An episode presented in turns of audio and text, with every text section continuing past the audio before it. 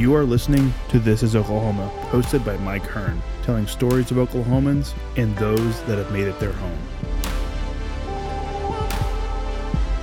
What's up, guys? Welcome back to another episode of This is Oklahoma podcast. Mike Hearn here, your host, back with another episode. Excited to share this episode with you today. But before we do, I've got to thank our sponsors. First of all, the Oklahoma Hall of Fame. They've been a huge part of this podcast for the last few years. So the Oklahoma Hall of Fame have been sharing Oklahoma's story through its people since nineteen twenty-seven. For more information on the Oklahoma Hall of Fame, go to w w w dot oklahoma h o f dot com.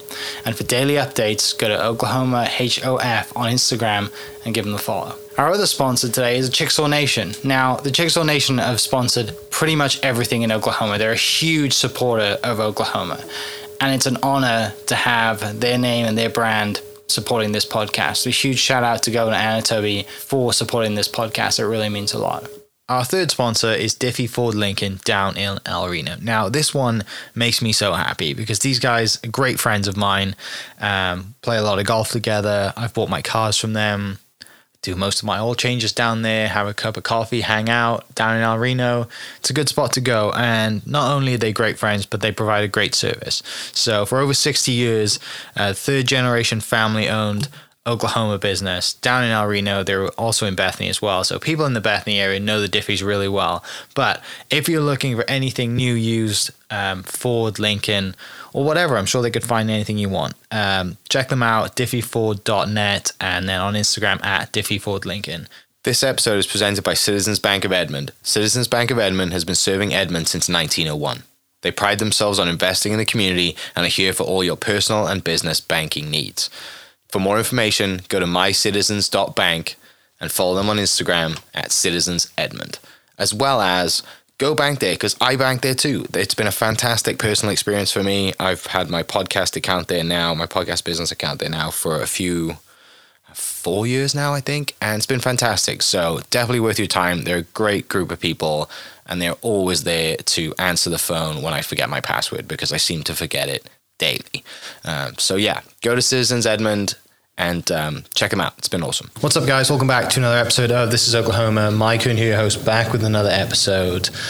Uh, it gives me great pleasure to introduce to you my guest today, um, current Miss Oklahoma, Sunny Day. Thank Hello. You. Thank you so much for being on the podcast. Um, we're having a great start here. I'm chopping in front of you and I'm kicking the camera. But it's fine. It's fine. We're doing good. Uh, yeah. You just got back. I did. I just got back from Miss America. I yeah. was there in Orlando for ten days. I mean, based on the current temperature of Oklahoma, you spent a great, there was a great time to leave. Oh, it was amazing. Coming home was kind of brutal. It was really yeah. cold when I got off the plane, and I was in a tennis skirt and a tank top. Didn't know what I signed up for.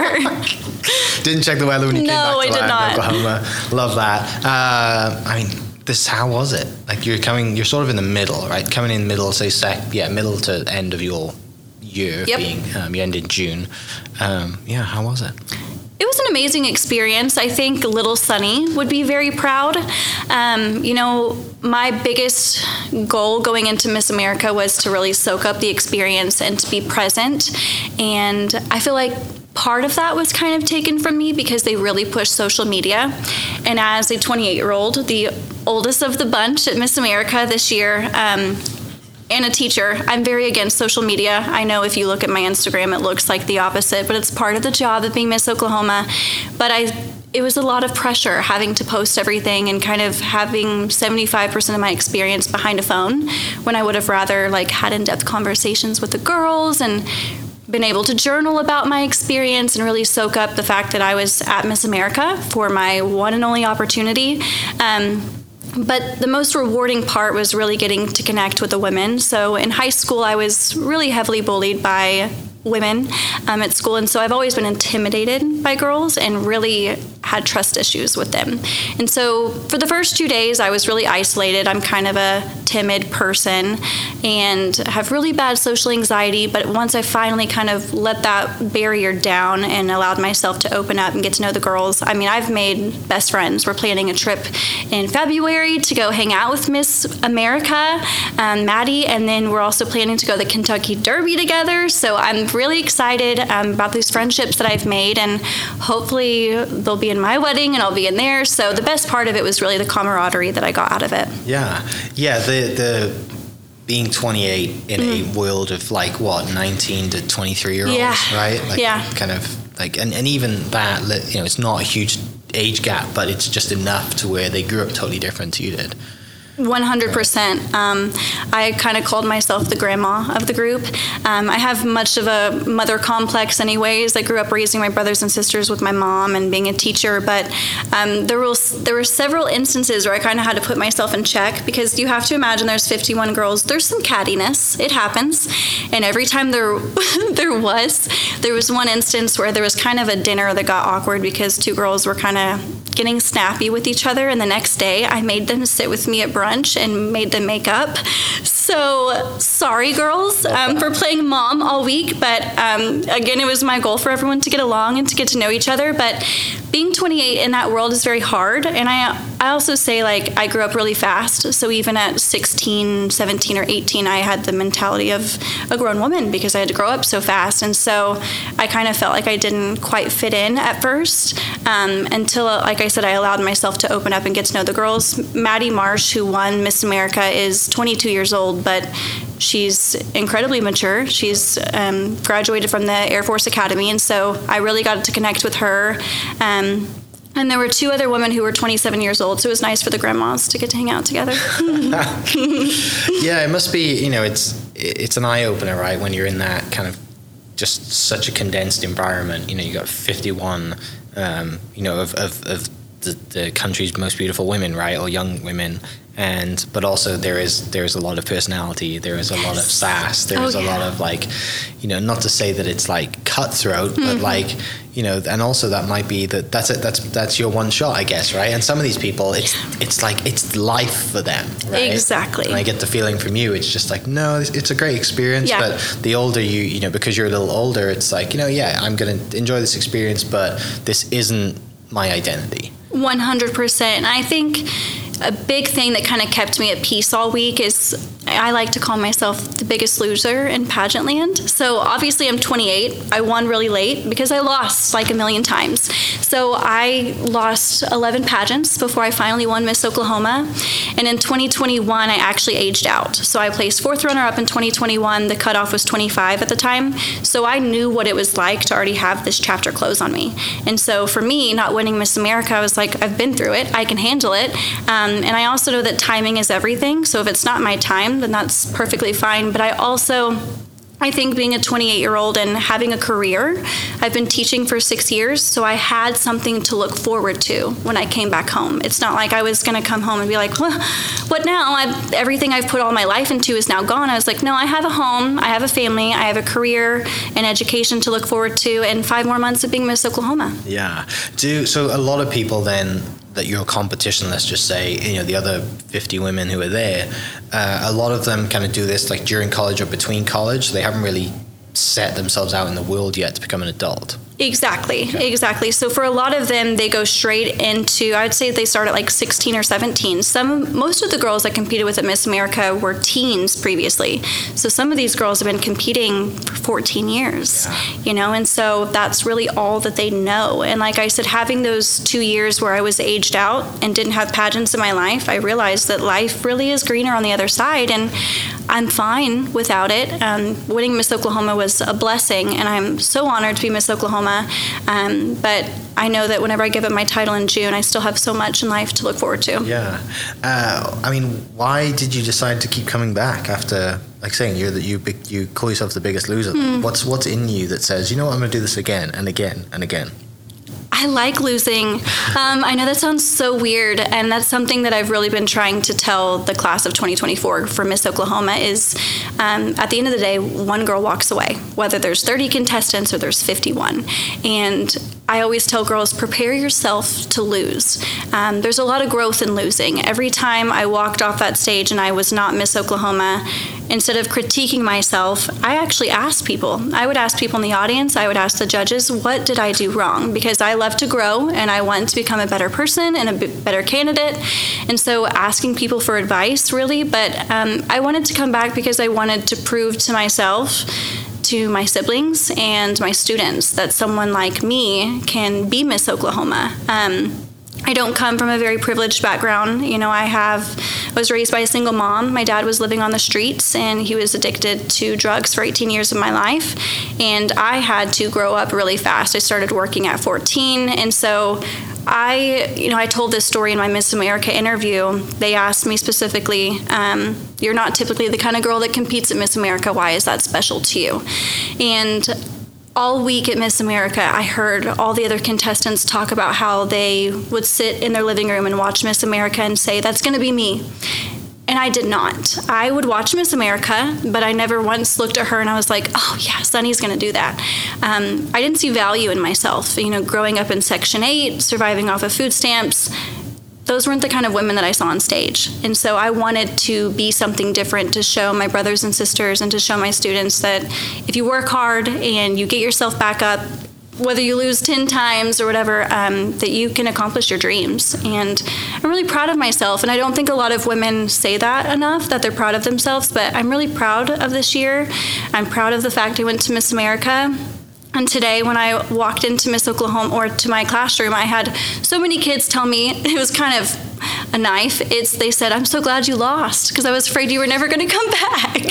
I was like, well, that kind of hurts, but I also love it. So thank you. Yeah. Thanks, kids. Thanks, exactly. Thanks like, well, you know, eight, nine year olds for yeah. giving you complete truth, right? Yep. You can always rely on that as yep. kids for complete truth. um, so that drive in you, does that come from like, it, it, I, I would, and I, this is an assumption, but just listening to what you just said now, being raised by a single mother, is mum kind of like your shining light, your example of like, hey, I raised, you know, you and your siblings, yeah. like that is why you you have so much drive in you? You know, it's it's both of my parents. Okay. And a lot of people wouldn't assume that my dad, given his background and, you know, the fact that he left when I was ten, um, but them for both reasons have motivated me and inspired me. My mom, because I saw her work three jobs, you know, and take care of an infant and two little girls who were absolutely bonkers. Um, and she still loved us and poured into us. And she still, even if she wasn't, she still looked happy.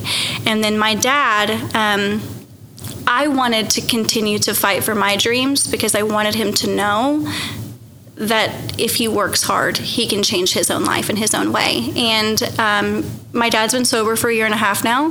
And so um, he actually got to go to Miss America, which is really special. Um, you know, when I competed in twenty twenty-one, my dad was still addicted to drugs and living on the streets. And I'm really glad I didn't win then, because I don't think my dad would have been able to go to Miss America. Because after my sight was off of the crown per se, I was really able to pour into my family and I was able to get closer with my dad. And we had a really hard conversation one time where I finally told him, like, you've got to fix this or I'm going to lose you. And I'm I'm strong, but I'm not strong enough for that. And that conversation, I think, kind of changed both of our perspectives, and he turned his life around. And two years later, he has a job, he has a home, he's sober, and he got to watch me at Miss America. Yeah. Yeah. That's really cool. And and it sounds like you've taken on that role of like not only an example to your kids as a teacher, to your siblings, but also to an, to your dad and the mm-hmm. older generation too. It's like yeah. most people say, you know, I'm going to lead by example, or I'm going to be example. When people think of that, they think of an example to a younger generation. Mm-hmm. They don't think the opposite. Yeah. So it's neat that you like, you know, you, you have, you're that example to anyone, mm-hmm. really.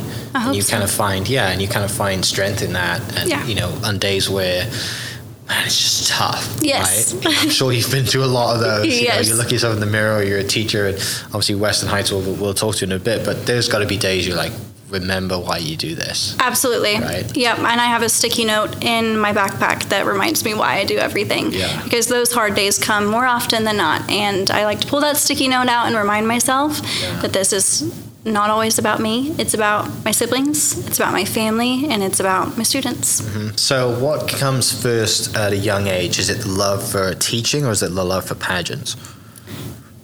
Love for teaching. Okay. Now, I did not know I wanted to be a teacher until a week after I graduated from college. Um, I knew that I loved kids. Um, obviously, you know, grew up being very close with my siblings and helping them kind of navigate their way through life. But I, being the first person in my family to graduate from high school, when I walked onto campus at O U, I had no idea what in the world to do. I didn't know how to pick a major. And so I kind of was at this crossroads, and finally I said, I'm, I like to talk and I like people, so I'm going to pick communications. I don't know. And then I did my first pageant my senior year of college, and all of a sudden I thought I wanted to work in fashion. So when I graduated, I did an internship at New York Fashion Week and hated it. Oh, really? Uh, yeah. I was like, I am not, I'm getting lost. These people don't want to talk to me. I want to go back home. So when I came back to Oklahoma, the Oklahoma teacher walkout was happening. Yeah. And as you can probably tell, I'm a, I like to call myself a healer, not a fixer. Um, I like to heal things. And so I went to the Capitol. I took my brother and sister with me, and we were protesting for our teachers. And I just felt it in my heart that that's what I needed to do, is I needed to be a part of something that everyone else was really walking away from. And um, so I did a lot of research on how I could become emergency certified when I got home, and took my test, passed them, and then researched what schools I wanted to work at. And I wanted to work with kids that had upbringings like mine. So I found Western Heights, and it's been my home for the past six years. Yeah. Uh... So many ways we can take this, which I love. Um, so you're at O U, you mm-hmm. walk in and you're like, just, I mean, wow, yeah. like, this place is massive. I've never been, you know, unfamiliar territory.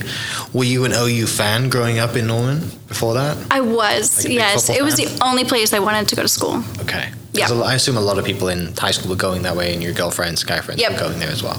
So you set foot on campus, you said, I'll pick communications. Mm-hmm. Um, before that pageant moment, what do you think you're going to do? Like, while you're in college, you're doing communications. Like, what do you think that, what's Sunny's career going to be like? What do you think you're going to do? I had no idea. I think I was waiting for the universe to fly me into the right direction. Yeah. I knew I wanted to talk, and I knew I wanted to work with people. And everyone was like, well, communication's the easiest route, and there's no math. And I was like, sign me up, because yeah. I am not a math girl. That's why I teach English. Um, but I think I wanted to do some form of public speaking, which is cool, because I literally do that every day in my classroom. Mm-hmm. Yeah, I'm the same way. I can't. I'm a golfer, so I can count to about seventy, yeah. and uh, anything other than that, I, yeah. I'm yep. Just, uh, I I chose a mar- I have a marketing degree, and I chose that because it was one less accounting class. Exactly. So yeah, we're on the same page mm-hmm. for that. Um, so tell me about just life at O U and how that was for someone who's first generation, graduating high school, um, going to college, and doing communications. It was very overwhelming, and it was really lonely. So I was at O U on Oklahoma's Promise, which is a scholarship that's given to Oklahoma kids who fall below the poverty line. Um, and so I couldn't afford to do anything like a sorority. I wasn't involved in any clubs. I wasn't involved in sorority, no sports. I was working full time. So for me, it was I was just a student. Yeah. I didn't feel like I belonged um, because I wasn't a part of anything. And I didn't really get to connect with any other students on campus because I went straight from class to work, and then I would stay at my dorm, and I would wake up early in the morning and still drive to my mom's and pick up my brother and sister and take them to school. Um, so I was still doing normal Sunny things, but I was um, I do w- wish that I had more of a college experience, and I'm kind of envious of people who got to, but I'm really excited that I get to go back to school. Um, so not that I'm going to join a sorority at twenty-eight years old. That would be a little strange, um, but I do want to be more involved on campus, whether it's starting some sort of group of my own. But I do wish that they had more resources for kids who were first generation um, kids going to college, because it can feel really isolating. Yeah. So after you have your kind of Devil Wears Prada moment at New York Fashion Week, and you think, this is horrendous, I'm never doing this again. Um, Where do you go from that after that? Do you try and do another internship, or, or do you decide not to? Oh, no. I go straight home, and I'm like, Mom, this is not for me. We need to figure something out. I love clothes, but I don't want to walk, work in the industry. Yes. And now I work at a school where I have to wear sweaters and yeah. jeans every day. So, um, like that blue sweater Anne Hathaway wore in the movie. Exactly. Yeah. Yep. So, no, I just I came home, and I was like, no, this is not for me. And I think it was about a week after I got back home from New York that I went straight to the Capitol. Gotcha. And so is that, yeah, yeah my but, heart and mind just changed immediately. Yeah, that's really cool. Yeah. And obviously it sounds like, you know, through your story you figure out, um, you know, that, like, you have a love for teaching, mm-hmm. and, and you, like you said earlier, you've grown up faster than most, and yep. you're already taking care of, you know, your younger siblings and stuff and working. Where did you work in college? I worked at a car dealership. Okay. I worked at Reynolds Ford. Um, they're no longer Reynolds. I think they're Confidence Ford now. I worked there for eight years. Yeah. Um, and so my first job ever when I was fourteen, this is so funny, it was at a Frozen yogurt stand. The only job I've ever been fired at. Because I was eating all of the Frozen yogurt. He came in and he was like, where's all of my inventory? And I was like, you're looking at it. I don't, Taste tested. I don't know what to tell you. So I lost that job and I worked at the car dealership until I decided to teach. Yeah. What, yeah. Was, what was your fa- favorite flavor? Chocolate with the brownie bits and raspberries. Is the is it still there? No. No? Probably because of me. It did. Oh, I love that. Okay, so you go to the Capitol. You decide that teaching is for me. And you make the decision to go to Western Heights because of your background, mm-hmm. and you want to help kids, and, and you want to be an example to kids who grew up in a similar situation to you. Western Heights is a long way from Norman. Yeah, it is. How did your friends and family react to you deciding to drive forty minutes, maybe more in traffic every day to go work in not the nicest part or not the best school in Oklahoma? They still feel the same way. Okay. Um, they think I'm absolutely insane. My mom actually works for Norman Public Schools. Mm. So she's been trying to, and my former teachers have been trying to recruit me for a long time, which it would be ideal, much closer to home, I think better pay, but I just don't feel a calling there. As a student, I felt like an outcast there, and I feel like almost as an adult, I would still feel that way. Yeah. And I think one of the most important parts about being a teacher is that you're able to relate to your students, and I closely relate to them. But um, my close ones know my heart, and they know why I do what I do, and it's worth the forty-five-minute drive every day. Um, our school does start really early. It starts at seven, and I get to work at six thirty, so I have to get up at four, four thirty every day.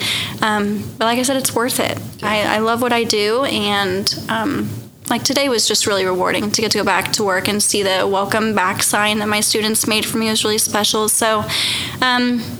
They're not happy that I'm like settling for pay per se, but which is why I'm hoping that my master's really helps me um, become a principal one yeah. day. Yeah, no, and obviously you still have a love teaching, and that's the plan, yeah. the long-term plan too. And you know, when when you have a long-term plan, you're not in a rush as much to mm-hmm. get to the principal. Obviously, yes, it'd be nice to be a principal, and I don't doubt that one day you'll get there. But also, when you know that. You just there's a sense of like peace, yeah. right? Like whereas we know, we probably got mutual friends that I definitely have mutual friends, and you might have too. That are just like I don't know what I want to do with my life. I'm in a rush. I need to get a career. I need to have kids. Whatever it is. Yep. Um, but when you have that inner peace, that's like no, I'm going to be a teacher for the rest of yep. my life. I know I'll get there. I'm in no rush. Um, go through the process and enjoy it. Then you know, like I said, you have days like today. You go back and the kids have made a sign for you, and yes, it's super. It's nice. Really special. Yeah. Yeah. So. How you mentioned you get up at four, four thirty in the morning. Mm-hmm. Tell me about your morning routine. What's that like? Sometimes it's really chaotic if my alarm um, gets snoozed seven yeah. times. But this morning I woke up, I think I was really excited. I was disappointed. I've never been disappointed about a snow day. But I was so sad it was a snow day yesterday because I was excited to go back and see my kids. Yeah. Um, but I typically wake up, I take my dog on a walk. Mm-hmm. Early in the dark, um, make myself some breakfast, whether that's just like toast and fruit or an oatmeal. I always do my skincare routine. That's super important to me as an older woman in pageants. Um, and then I have to stop and get coffee on the way to work. Okay. Yep. And then I typically like to go into my classroom and just kind of like sit alone and meditate and get the room ready. I like to turn my lamp and my lanterns on. Play the nice music for whenever the kids are walking into the classroom. So it's I like to create the environment before okay. the kids get there. Uh, what dog do you have? I have a boxer. Okay. And she's amazing. Yeah. She's an old lady. She's eight years old. There's a theme here. Yeah, You're exactly. Old, old ladies yeah. stick together. Uh, what's the name of your dog? Her name is Ari. Okay. Yep. Why did you name it Ari? Um. So my mom chose the name okay. because it was the name of her favorite character from a T V show. Uh... The only Ari I can think of is Ari Gold.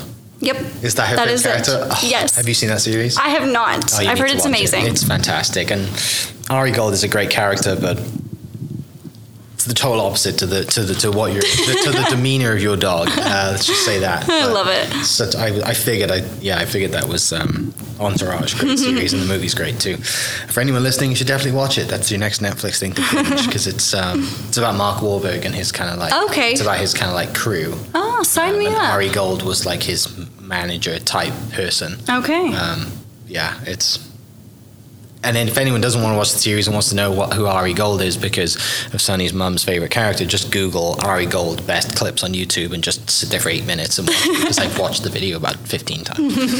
uh, so you have a boxer. That's fantastic. Yes. And so, yeah, I, I, I'm up early. I walk the dogs pre, like early two in the dark because it's just... Other than the rabbits that they like to chase, it's just yes, we have rabbits up, right? too. And yes, only in that time of the morning when it's dark. Yes, yeah. Um, so yeah, I love, so you get to get to school. Um, obviously, do your skincare routine, get your breakfast, get to school, set the mood. What, like, obviously, I, you know, you've done a bunch of research around setting the mood and taking care of your kids. You know, you're not just getting there in a rush and just like because obviously, if you're chaotic, they see chaos and it's not good. Mm-hmm. You get there in plenty of time. What's the morning routine like? Take me through that. Let's dive into that for a little bit because I think it's super important and maybe people listening can get some value out of that, even if it's just in their own house for their own kids. What's your morning routine like? You mentioned music. What type of music mm-hmm. and like how, how do you set that tone when they walk in the classroom? So lighting is really important. I've done a lot of research about this, so I typically like to do natural lighting. I'll either open up my windows and let them see the sun come up, or I will do some sort of lanterns or like Christmas lights that I have on my wall. I always do lo-fi music, um, just something real relaxing and calmly stimulating for the brain. But um, when my kids do walk into the door, I always have them do Wordle, and that's because I'm a big fan, and it helps me when I come home and I can cheat because I know the answer. Um, and then we do some sort of um, social-emotional check-in. So I have them, there's different sticky notes on their desk with different emojis, and they get to tell me what their emotion is just by putting it on the corner of their desk, so it's real discreet. And that, for me, I'll just walk around the room and pick up their sticky notes. That way I can do a quick check-in of maybe what kids maybe need food, what kids may need a hug, or just someone to talk to before they go up about their day. And so the mornings are the most intentional part of my day because that's my opportunity to see where the kids are at. Um, maybe if they had a rough night or they didn't get breakfast in the morning or if they're tired or cranky. Um, I think it's the most important part of the day as a teacher to really see where they are and how we can assist them and help them get through the next eight hours. Yeah. What's the hardest part of your job? The hardest part of my job is that so many of my kids do not speak English. Mm-hmm. Um, and I feel like we really lack representation and bilingual teachers in our building. So I am the, this year, I'm in a new position. I'm the emergent bilingual teacher. And so one of the cool things that I do have, because I don't speak fluent Spanish, I can read it really well, I can write it, but speaking is difficult for me, is um, we have these translating devices. They're like AirPods, so they wear one, I wear one, and everything that they say translates to me in English and vice versa. So, so it's really cool. It's really awesome. Um, but it's kind of discouraging for me to get to see them in their other classes um, and how much they're struggling. They just kind of sit there and like twiddle their thumbs for eight hours a day, and they're not always getting the accommodations that they need. And so my biggest goal for the next few months is to really advocate that those kids are being taken care of in the classroom. Yeah. Yeah. The technology to do that's fantastic. It's amazing. Right? Like, yeah. And I can't, yeah, I mean, you know, obviously, the school system in Oklahoma is clearly not the best in the country, um, but having education like that and being able for you to relate to the kids and even just understand what they're saying. Mm-hmm. I mean, I can't imagine how like far that goes. Oh, it's awesome. And I, I learn from them. So I always have a deal with my students, if especially a newcomer. So we just had one come from Guatemala, and I had one a few months ago come from Honduras. And every time I teach them ten words in English and they can learn them, then they get to teach me five words in their language as well. And so I'm learning. I'm getting a minor in Spanish for free from these kids. So it's really neat, though, because I get to learn about their culture. We did a... Um, not a Christmas party, but a holiday party right before we left for break, and they all got to bring their favorite foods from their countries. And so I love it because it's really eye-opening for yeah. me. I get to learn about them and their families, so it's really cool. So back to um, when you decided, obviously, you want to become a teacher and you're doing this, when, how long between you take deciding you want to become a teacher till, like, day one? Was it that after that summer that you started? The, like, I immediately started in August. I came back in the middle of June, mm-hmm. um, figured out what school I wanted to work at. I interviewed at the beginning of July and started in August. Yeah, and I was just thrown into there. Yeah. And uh, it was really scary at yeah. first, but I was like, eh, I was one of these kids. I've got this. So I, it's great. But, but obviously they didn't know. I, you know. And I, the bad thing is, is I'm their size. I'm pretty small. I'm very petite. Um, so I remember actually my first week of being a teacher, I'm walking down the hallway and the principal's like, go back to class. And I turn around, I'm like, I'm an adult. So I get mistaken for a child all the time. It's very flattering. So I love it. Yeah, they keep that for as long as possible. Exactly. Right? You know, I'll like, take yeah, it. I'll take it for sure. So yeah, you dive in. Um, but at this point, obviously, you kind of, in the last year, I guess, you've, you know, of this the current era, this time that you're doing, you know, you're, you're, you've you've done a pageant already. Yep. Talk to me a little bit about that. Let's go. I know we're kind of flip-flopping back between pageant life and teacher mm-hmm. life, but this weaves in with your entire story, so I don't mind it. Um, you did your first pageant your senior year. Yep. What was the decision to do your first pageant? So I was walking on campus at O U, and I saw a flyer for free scholarships. And I was like, well, my school's paid for, but I would love for my books to be paid for. So I signed up. Now, it is hilarious because I made dead last place. It was the Miss O U pageant, like dead last. I lost, like really lost. And my talent, this is whenever I knew I was different from the pageant girls. Um, they were all singing these beautiful opera pieces or playing piano and doing their beautiful ballet, and I went up there barefoot with flowers in my hair and played the ukulele and sang Somewhere Over the Rainbow. And they were like, who is this hippie chick on stage? But I had the time of my life. Crash skirt and everything. It was great, yes. Yeah, it was great. Outfit. I yeah. was like, oh no. But I loved it, and that was the first time that I looked at the girl who won and I said, what could I have done better? And she was like, I think you need to be more confident in your speaking skills and you need to work on your talent. And I was like, solid, I've got it. So then I signed up for my next local competition a year later and kept working at it until yeah. I finally got it.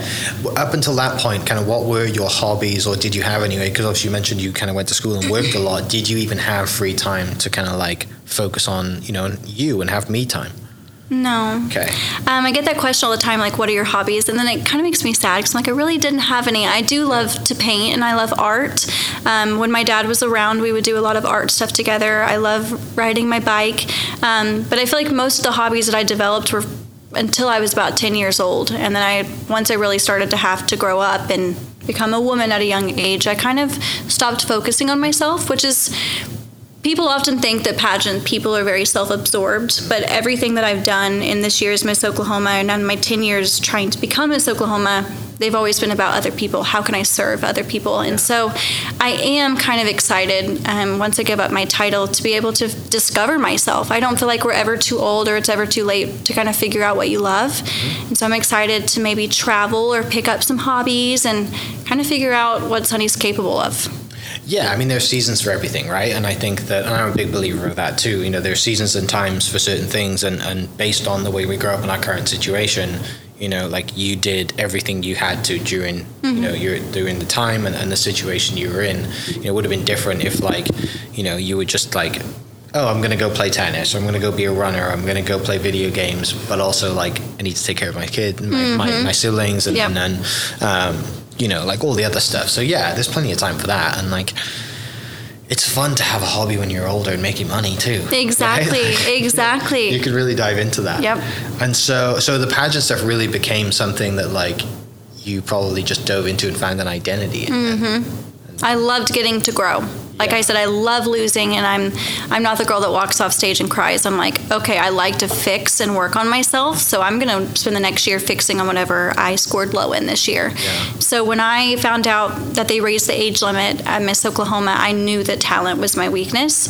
I love interviews, so I didn't have to focus on that. Evening gown's easy. You just walk in a dress. Come on. And, and so I said, I'm going to spend the next few months focusing on talent. So I hired a talent coach, and I drove to Tulsa every single Saturday and Sunday and spent hours with her yeah. until Miss Oklahoma. And everyone was very impressed when I went on that stage. And it was cool because I got to perform it at Miss America. And I was like, I worked really hard for this moment.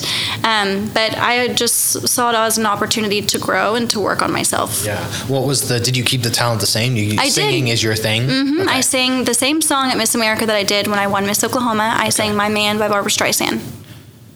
Trying to think of that song in my head. It's from, it's from Funny Girl. Okay, we'll have to. I'll have to Google it later. And so, so from that, like, I mean, we've obviously just jumped like you senior year to Miss Oklahoma recently. But what in the growth in the between? Did you literally go up there every Saturday for the last eight years? Yes. Or, uh, eight, sorry, six years. I'm so just back to being terrible yeah. at math. uh, uh, yeah, six. Just um, since twenty twenty-one. twenty twenty-one. Okay. So whenever I aged out, I continued to work on that because I wanted that to be my hobby. So hopefully that's something, maybe singing, that I continue to work on. Yeah. Um, my mom wants me to audition for the Oklahoma City Philharmonic. So sick. I'm like, so, oh. And that's kind of like the type of singing you want to get into too, or is it just doesn't matter? I just have a voice and I love to perform. You know, it's funny because in twenty twenty-one, everyone again told me that talent was my weakness because yeah. I sang up, went up there and I sang an Imagine Dragons song. That is not a pageant song. And I wore a black leather pantsuit with combat boots. And again, I think yeah, I'm just yeah. kind of a different type of gal. I'm like, I have a bunch of tattoos. Um, and so they were like, you're going to have to soften it up and choose a pageant song. So I would like to have more freedom in what I can sing. Yeah. Um, maybe I'll make YouTube videos. I don't know. But which song did you sing for Imagine Dragons? Um, Warriors. Okay. It was from a video game. Okay. That's why I was drawn to it. Are you a big video game fan? Um, so my partner is, and then my brothers grew up playing computer games. So I was like, sign me up. Sign that sounds cool. Yeah. Yeah. Something you hear, then let's go with it. Yep. So let's talk about um, you winning then. Mm-hmm. How was that experience? Um, I mean, like you said, you, you like, you know, you're a lover of kind of failing, let's mm-hmm. say failing and what you learn from failing. Obviously nobody likes losing, but it's what you learn from that. It sounds like you love, because you know you can improve from that. Tell me about um, that day winning. I was in complete shock because I've lost so much. I was re- I was ready and I was prepared to lose again. And um, what I think really helped me, other than just life experience and I think timing, is I didn't find out that they raised the age limit until the end of February and the pageant's in June. So most girls have already had their title for six months. And so I had no time to stress about it. I had no time to prepare other than to work on my talent. And I didn't put a lot of pressure on myself. I was like, you know what? I'm a grown woman. I'm going to walk in there. I'm going to be myself. They either like me or they don't. And I know I'm going to survive either way. And so when I think I knew that I was, I could feel that I was going to win before I did. It was after my Miss Oklahoma interview. So interview is one of the first things we do throughout Miss Oklahoma week. And I walked out of that interview room and I was like, oh man, I think I won. Like I could just feel that I really connected with them and I was able to to share my truth for the first time in a pageant interview, and I felt like they appreciated it. And so it made the rest of the week really relaxed because I was like, I, I did the most important part of this and I did really well. Um, but whenever they announced my name, the video's hilarious because I look like I'm in complete shock and I almost fell over, and the girl who's crowning me has to like pick me back up because my feet gave out. Um, But it was also kind of uncomfortable and awkward because I have never won anything in my life and I'm not big on attention. And so everyone running up to me and literally the spotlights being on me, it was a very new experience for me and I kind of didn't know how to react. Um, but it was awesome. It was really cool.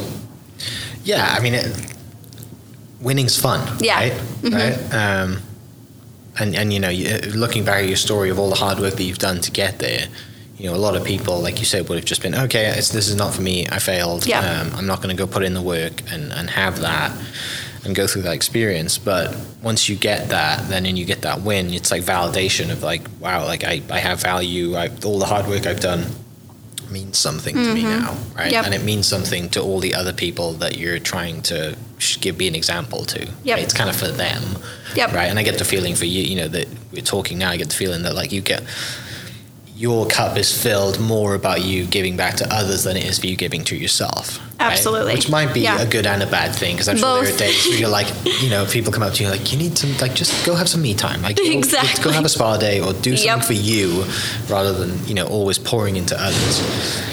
Tell me about how, like, the last six months then, what happens when you win, um, you know, and obviously you go on kind of tour effectively mm-hmm. from around, you know, around the state and, and you do that. But tell me about going on, on, on around the state, going to schools and, and but also, like, what your message, you wanted your message to be yeah. during that time as well. So being Miss Oklahoma is really cool because you have the freedom to really do whatever you want with yeah. your year. And the day after I won, I got up to the directors. I went to their suite, and that's usually where they say this is kind of the plan, this is what you're going to do. And because I had been doing this for so long, over the past ten years, I have accumulated a business plan. I was ready to go. So I pulled out my laptop and I said, here's my forty-page business plan. This is what's going to happen. And they were so stoked. They were so on board. They're like, we've never had someone come in this room and do that. And I was like, well, I know what I want to do. I've wanted to do this for a long time. And my main goal was to do a school tour. So I wanted to be able to impact ten thousand students by the end of my reign, and so far I've been able to go and speak to twelve thousand. So I've already been able to surpass my goal just halfway through my reign. Um, but my school tour has been really unique. Um, typically, Miss Oklahoma gives kind of one solidified presentation, but I tailor mine to each group of kids. So when a principal or superintendent reaches out to me about what they um, that they want me to come visit, I ask them what their kids need to hear. And I create a presentation and some hands-on activities for those kids. Um, but the one that I that has been really powerful is whenever I go to high schools and I give my presentation called You Are the Author of Your Own Narrative. And that's me very vulnerably sharing my story about where I come from. And um, it's been very moving because I have a lot of kids um, who have messaged me, direct messaged me on Instagram, who have told me about their own struggles with parents who've been incarcerated or have substance abuse. And so honestly, being Miss Oklahoma for the past six months has been really healing for me, because for the longest time, I felt so alone in my adversity. And not that I want other kids to go through the things that I did, but to know that I'm not alone um, is pretty incredible. And it's also really nice because I get to stand in front of these kids and say, look, I know exactly where you come from, and I know that it sucks. But the cool thing is, is it's completely out of your control. So it's not your fault. But what is in your control is whenever you get out and you get to create your own destiny. And so they're like, how did you become Miss Oklahoma? And I'm like, I don't know, but I did it, which means you can do whatever in the world you want to do too. And so it's really cool to just kind of be a standing beacon of hope when I go into these schools. But when I go to elementary schools, they really just want me to sing Disney songs. So it's a totally different vibe. It's like a little concert. How good are you at, uh, you know, Frozen and all those Disney Well, they songs? Think I'm great at the Little Mermaid song. So maybe I'll go work at Disney. Maybe. It's, uh, I've heard that's a lot of fun. I've had friends who have yes. done that, done the internship and found out all the secrets about oh. being at Disney. Oh, no. Uh, yeah, I, and, and obviously you get to do, I'm sure, obviously they loved, you know, you walking in with a business plan and, and you know, being, you know, at twenty-eight doing it as well, right? Like that's that's also just like shows maturity of you coming in and being like, look, I have a real opportunity to make a real impact mm-hmm. this year. I'm probably never going to get this opportunity again. Yep. Neither do I want to have this opportunity again because, like I said, you're kind of closing that chapter. But also, like, you know, it's it's some people I'm sure that when they're a lot younger, I just walk in and they're like, okay, like tell me what I need to do, right? Mm-hmm. And post on social media and go live every day and yep. like, be an example and smile and. And I'm sure there's others that have had an impact. I'm not saying that they haven't. But, like, yeah, breath, breath of fresh air that you walk in and you're like, here we go. This is my plan. Mm-hmm. How do I? How do how do we accomplish this together? Yep. Um, you know, around all the scholarships and, like, stuff you get given and, you know, makeup and hair and all mm-hmm. the other stuff that, like, comes around with it. Like, yeah. It's like, no, like, this doesn't just mean a bunch of selfies with a bunch of kids. Exactly. This is like, no, I'm going to have an impact. Yep. Um, and also just it's a way for you to kind of start a building block, right, to to move forward. And, you know, it wouldn't surprise me if, you know, in twenty years time, like, we're talking and you're like, yeah, I, the, someone I met mm-hmm. you know, while on my tour of Oklahoma as, as yeah. Miss Oklahoma is like now a teacher, and, and they come up to you and they say, because of you, mm-hmm. right? Yeah. You know, and maybe you, you even had that stuff with some of the kids you've been teaching, right? Like, you've been doing this six years now, so some of those kids are, like, slowly getting to young adult life, mm-hmm. or getting to an age where you were, had to grow up really fast. Yep. Um, so, yeah, having a huge impact like that. Uh, let's talk a little bit about um, your, you have, you have, you had Next Gen under thirty, under thirty mm-hmm. education. Yep. Congrats. Thank you. Uh, talk a little bit about that. How was that? Yeah, so um, it was a huge surprise. In twenty twenty-one, I actually won Teacher of the Year during the most traumatic year of teaching, truly. Um, but it was... that year was really special for me. So I was actually in the same position that I'm in now.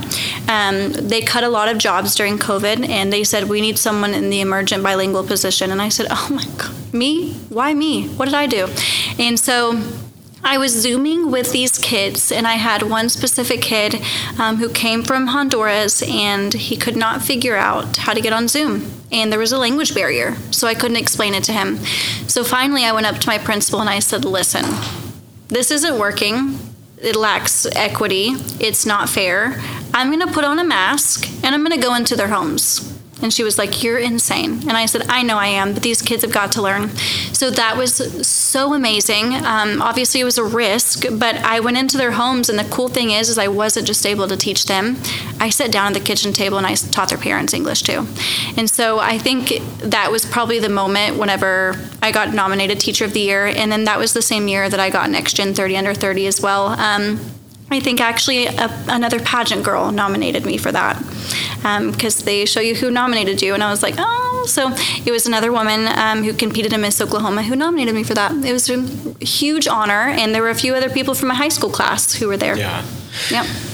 Again, we've been doing recording for forty minutes and there's been plenty of examples of just like there's some drive in you that's like, this is insane, right? Or your teacher's telling you this is insane, or a principal or whatever, and you're like, I don't care. I'm going to do this because this it. needs to be done, mm-hmm. right? And I, there is there is self-confidence there. There is definitely a sense of, like, there is sass there. Mm-hmm. Right? Like, yes. I can tell, right? You're like, don't tell me what I can't do yep. because I'm going to show you. Mm-hmm. Um, but also, like, it's all for good reason. Yep. And then you get to build a relationship not just with the kids, but also with their parents yep. and, and get on a, on a, you know, and also... they're not paying you extra to do this. No. Right? Like mm-hmm. You're basically, I mean, we did, depending on how we were listening in COVID and whatever we thought about it at that time, like, you know, I'm sure you had people telling you you're risking your life. Absolutely.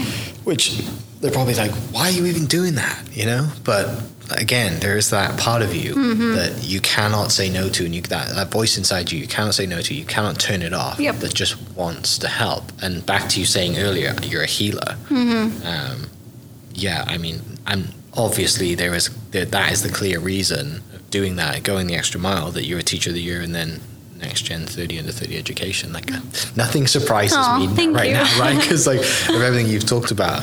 Um, something else that you do that we do together is you have a podcast. I do.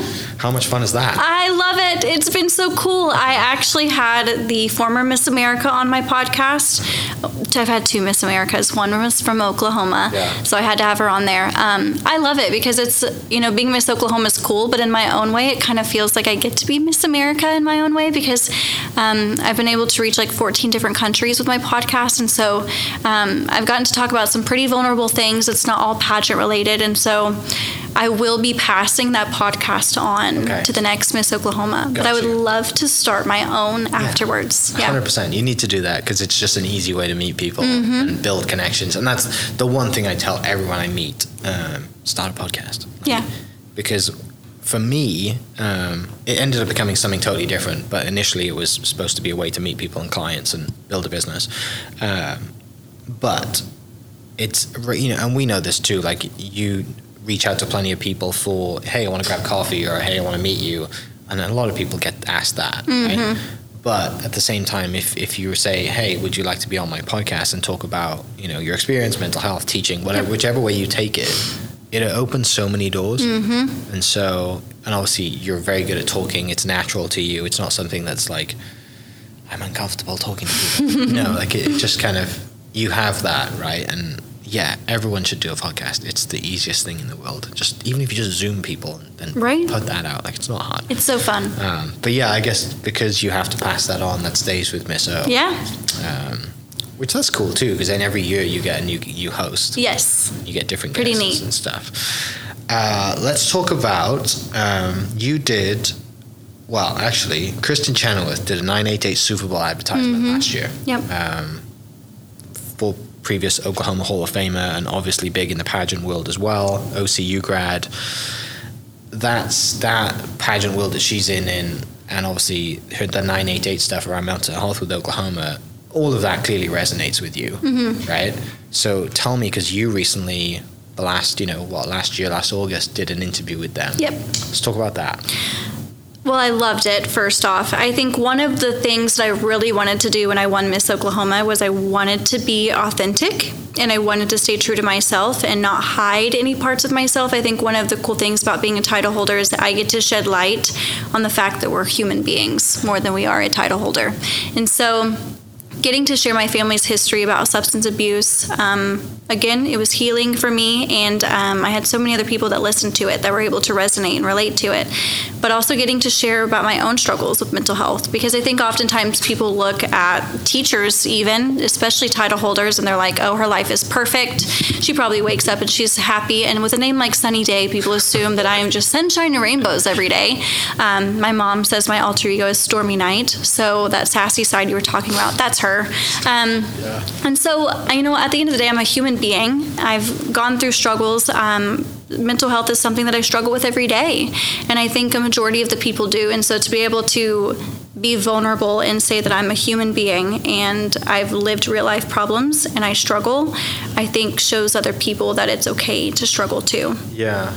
Yeah, no, I totally agree. And also, yeah, like there is there is kind of an expectation with a name like Sunny mm-hmm. Day, right? And good and bad, yep. you know, because you got to wake up every day, and especially when you have the title, you know, even if you didn't have the title, there would be an expectation yep. there.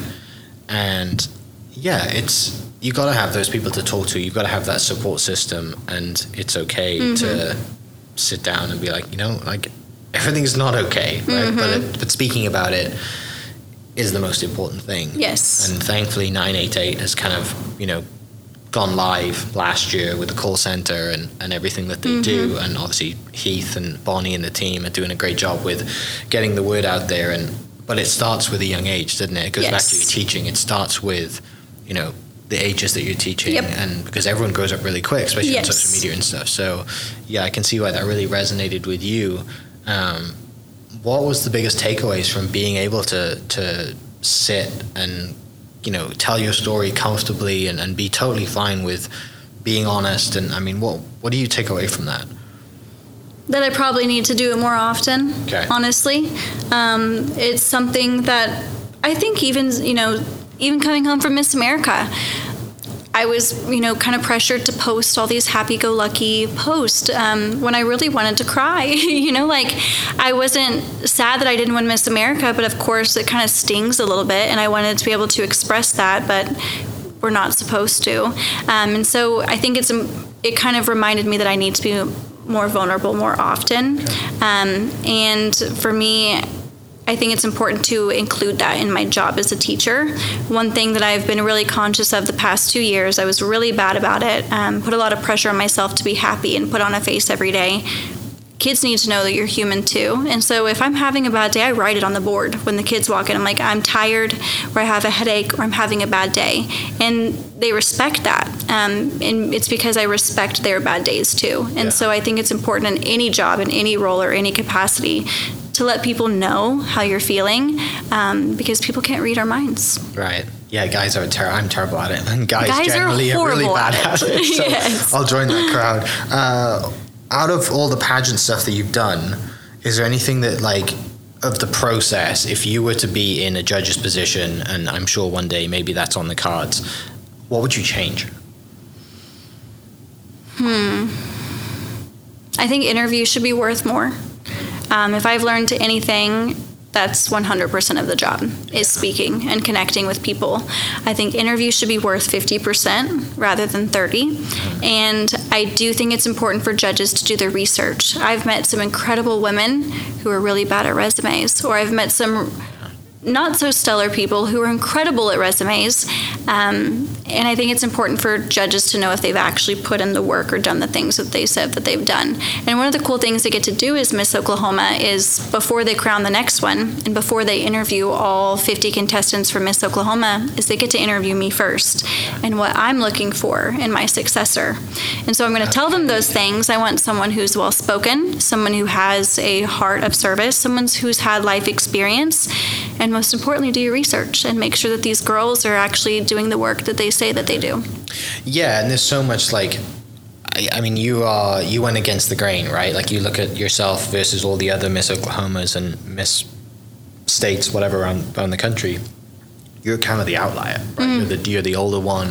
You know, you I don't, I, I mean, I'm, again, I'm assuming this, but I assume there's not many people who've come from similar background to you that have won Miss yeah. Oklahoma, right? Mm-hmm. Like you said. So hopefully that opens up the judges' kind of eyes. Yeah. And, you know, you've been the trailblazer, right? Mm-hmm. And kind of done that. And it's really nice to have that. It's really cool because yeah. if someone, you know, maybe not next year, but in the future comes through and you're like, you know, even if it doesn't even know, it doesn't, it doesn't matter if they win. It's just if someone's in, you know, and goes through that process that's that's had a similar background to you, then you've really made an impact. Definitely. I would love for some of the kids who have gone to their school to be like, I want to be a part of Miss Oklahoma yeah. too. Um, I think that that's really special, and I hope that I have opened that door and that opportunity for other people to see themselves as a part of this world yeah. because, like I said, I did not when I was a kid. Yeah. Do you ever want to throw a pageant at Western Heights? You know what? That may be the coolest idea.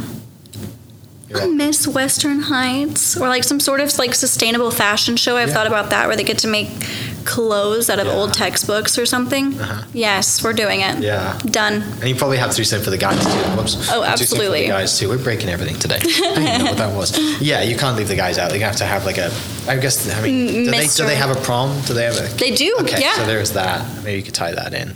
Um... Most people think of Mean Girls when they think of exactly the breaking the crown uh, breaking and giving it to everyone. Yep. Anyway, uh, all right, let's finish up with some fun things about you Perfect. for a little bit. Uh, what music are you into right now? Mm, well, lo-fi, because I hear it every day when the kids come into my room. Um, but I'm a huge Metallica fan. No way. Um, yeah, okay. I, I like rock. I like um, Metallica. I like Audioslave. Um, I I don't listen to typical music the pageant girls listen to, maybe because I'm burnt out on it. Um, I'm not a country music fan. I'm so sorry for my Oklahoma people listening. I am the worst Miss Oklahoma in that case. Uh, what's your favorite Metallica song? Honestly, probably the hardest question you get. That is the today. hardest question. Yeah. I'm trying to think of the one because I wanted to sing a Metallica song at Miss Oklahoma, and I was told absolutely not. Nobody's gonna resonate with you. If you sing yeah, a Metallica like song. She's scary. Honestly, yeah. I can't think of it. Can you play guitar? I cannot. Okay. My dad is amazing at guitar, and I cannot play guitar. I'm so sad I was not gifted with his talents. Plenty of time to learn. It's rude. Yeah. That would have been sick. That'll be my hobby to learn. If you'd have been on, on stage and just riffed out. Playing you know, Metallica, like I would have won, right? A long time one hundred percent. ago. um, okay, well, what, I guess because dad plays guitar, is that kind of what gets you into rock and roll music? Both of my parents. Heavy metal? Mm-hmm. Okay. Yep. Love that. Um, all right, what, do you, what is your kind of guilty pleasure for food right now? I eat toaster strudels every night before bed. Please yeah. don't. Well, I guess I was gonna say please don't tell everyone that, but everyone like, everyone knows. I don't have to. I uh, yeah, I eat toaster strudels every night. It's like a nostalgic thing for me. Okay. Uh, it makes me feel young at heart. So where do you get toaster strudels from, and what are the best kind? A Target, and I get the raspberry ones, and I put extra icing on them. Okay. Yeah. So for anyone listening that wants to make your day, raspberry toaster strudels. From my Miss Target. Oklahoma diet. Yeah. Uh, are you a big reader? Um, I love to read. Since I've been teaching, it's been really hard to read because I'm grading so many papers. But I love self-help books and autobiographies. Mm. I've read the Malala's autobiography several times, and I actually started teaching it in my English class. Oh, wow. Mm-hmm. What, uh, are you reading anything right now? I am self-help not. not. I am okay. not. Plenty of time for that, too. Yes. Uh, let's talk about your ideal day. What does your ideal day look like?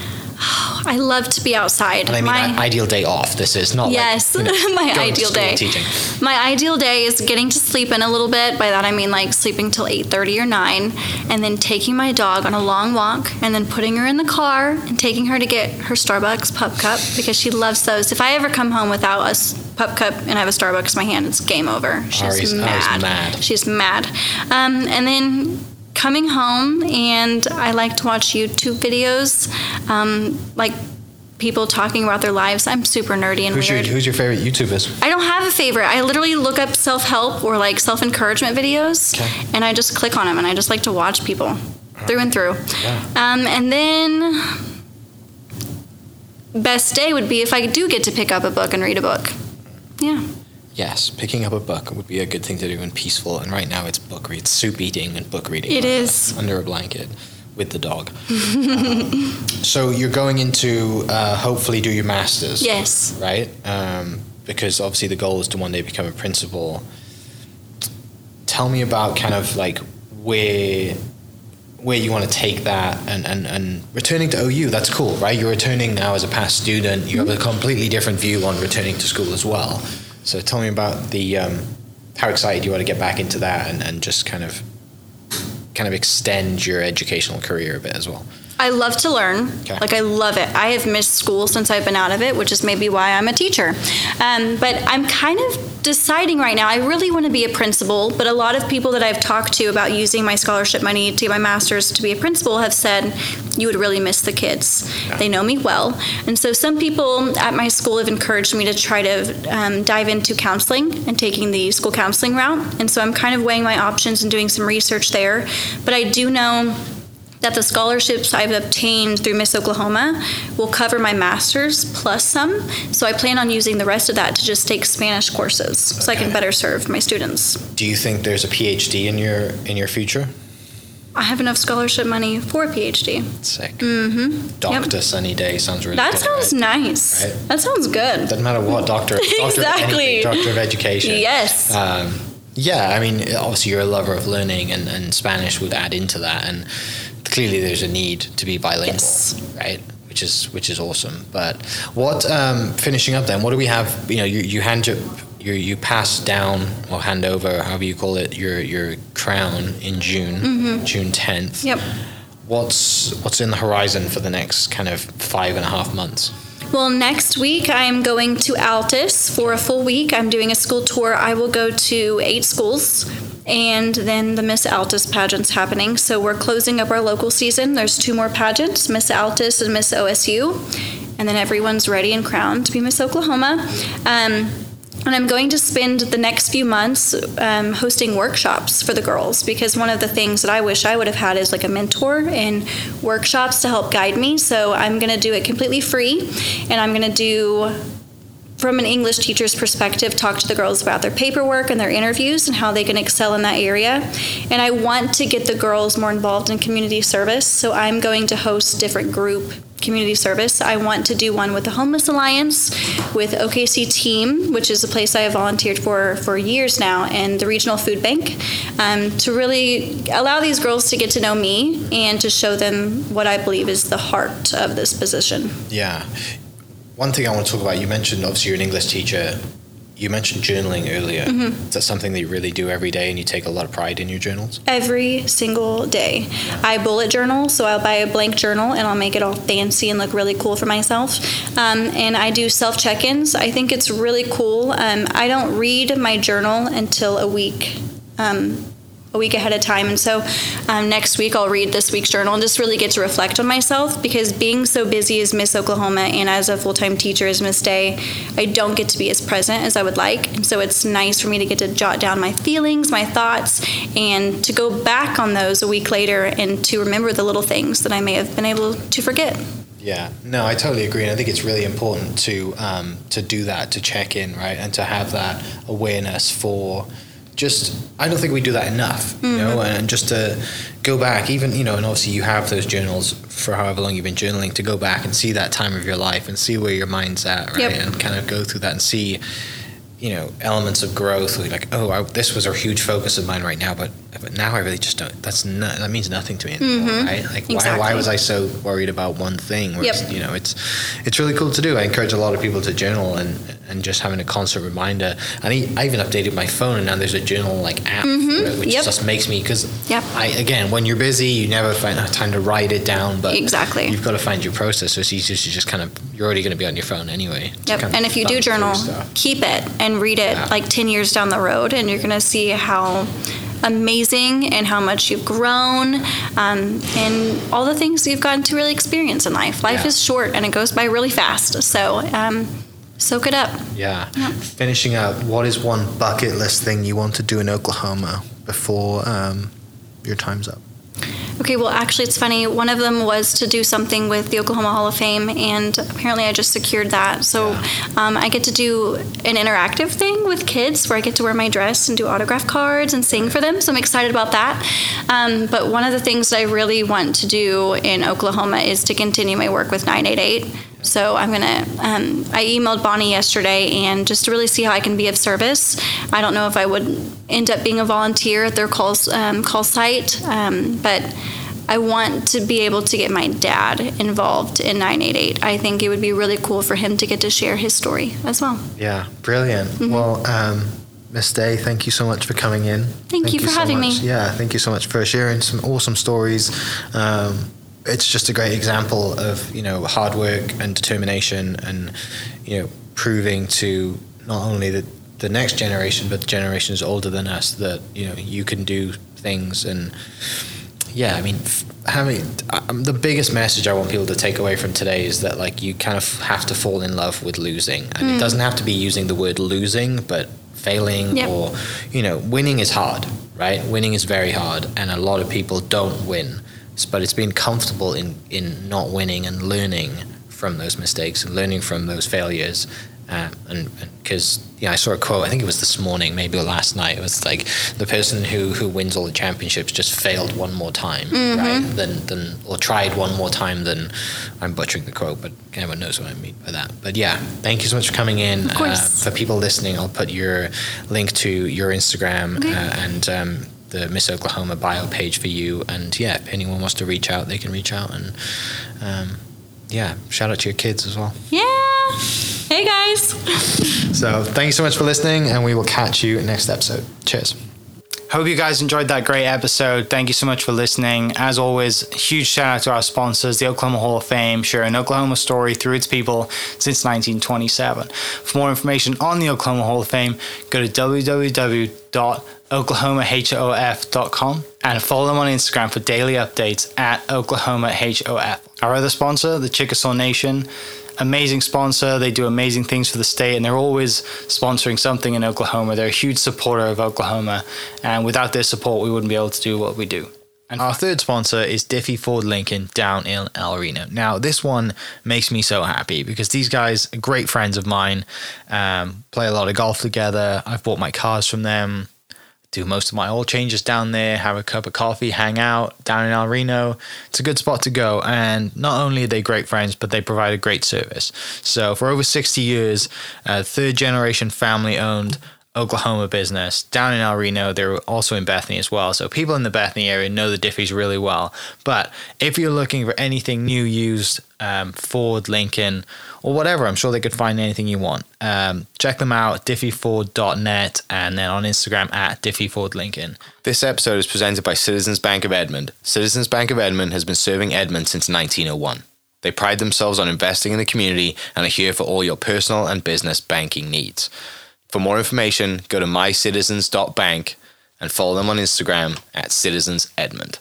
As well as go bank there, because I bank there too. It's been a fantastic personal experience for me. I've had my podcast account there now, my podcast business account there now for a few, four years now, I think. And it's been fantastic. So definitely worth your time. They're a great group of people, and they're always there to answer the phone when I forget my password, because I seem to forget it daily.